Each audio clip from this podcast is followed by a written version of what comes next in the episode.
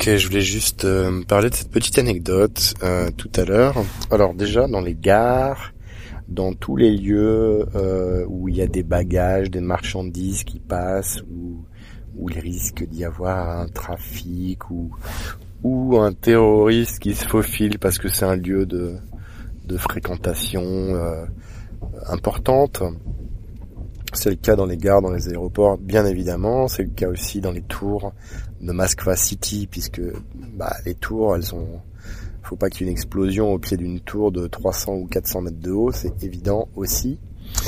Et euh, donc il y a souvent des portiques avec des gardes qui sont là pour assurer la sécurité, pour vérifier que ce que tu as dans tes bagages, dans tes affaires, et surtout dans les dans les affaires et bagages des autres, euh, eh bien ne soit pas de nature à euh, à comment dire à être euh, un danger pour les autres.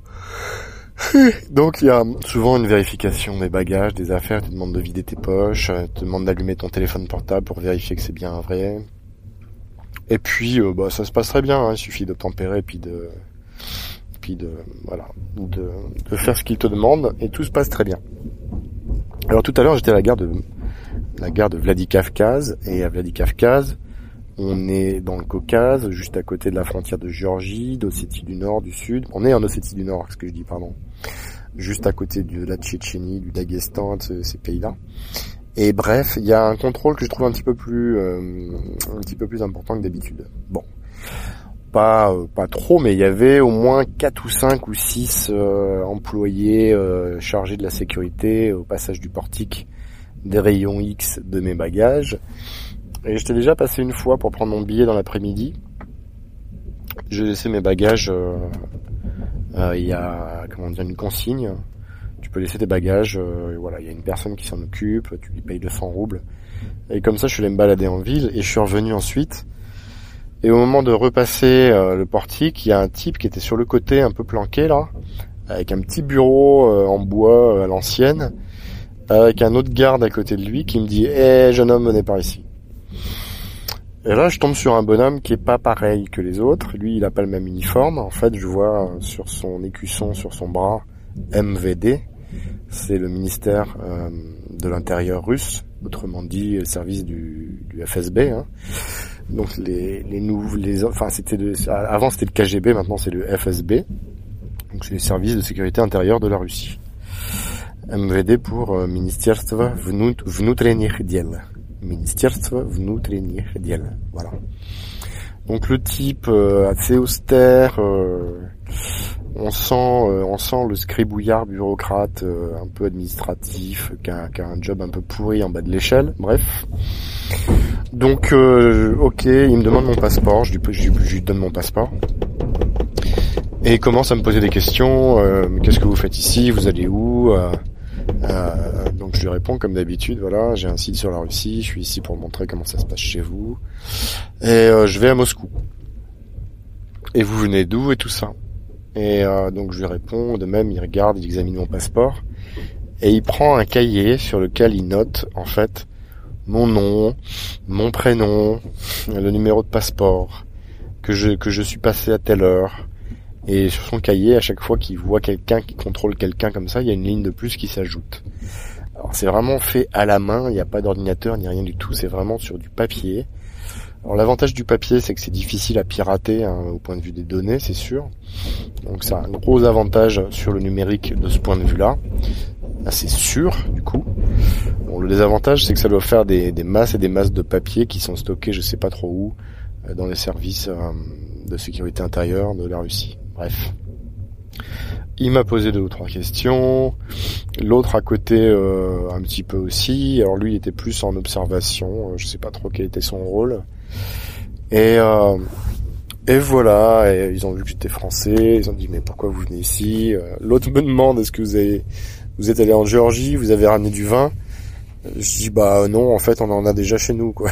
et ils ont tous les deux rigolé je fais rigoler les douaniers et les services de sécurité en ce moment. Je sais pas ce qui se passe, mais c'est plutôt rigolo. Et puis les types se reprennent et puis ils font leur travail. mais c'était marrant. Et euh, et puis voilà, je leur dis bah non non voilà, moi je montre je montre la Russie à, à des Français, des francophones. mais c'était c'était étonnant de voir euh, à la fois le côté rustique de ce travail de renseignement finalement basique hein, c'est voilà telle personne est passée à telle heure avec tel euh, tel but ou telle telle destination en tout cas affichée déclarée et euh, je pense pas que ça serve à grand chose. par contre, je pense que s'il se passait euh, quelque chose de, s'il y avait un problème euh, un peu euh, grave à un moment donné parce que je me comportais pas bien ou parce que ou parce que je, je mentais sur les vraies raisons de mon, mon, séjour ici et que je travaillais par exemple, je sais pas moi pour pour un service de renseignement et puis que ça se passait pas bien. Bref, je pense qu'il pourrait retrouver des informations et retracer un petit peu mon parcours et enquêter euh, de leur côté en fait pour euh, bah, valider ou pas mes déclarations euh, dans, dans ce cas-là. Bref, enfin voilà, j'ai obtempéré. De toute façon, il faut absolument obtempérer dans ces cas-là, répondre à leurs questions, et puis tout se passe bien. Mais c'était rigolo de voir que le type était un peu à l'écart des services de sécurité liés au portique, aux détecteurs de métaux et d'explosifs, tout ça, et euh, prenait un contrôle comme ça de temps en temps sur sur les gens qui passent un peu de manière arbitraire, mais du coup ça peut ça peut tomber effectivement sur sur n'importe qui. Et euh, c'est vrai que j'ai probablement pas l'air de, de, Monsieur Tout le Monde en Russie.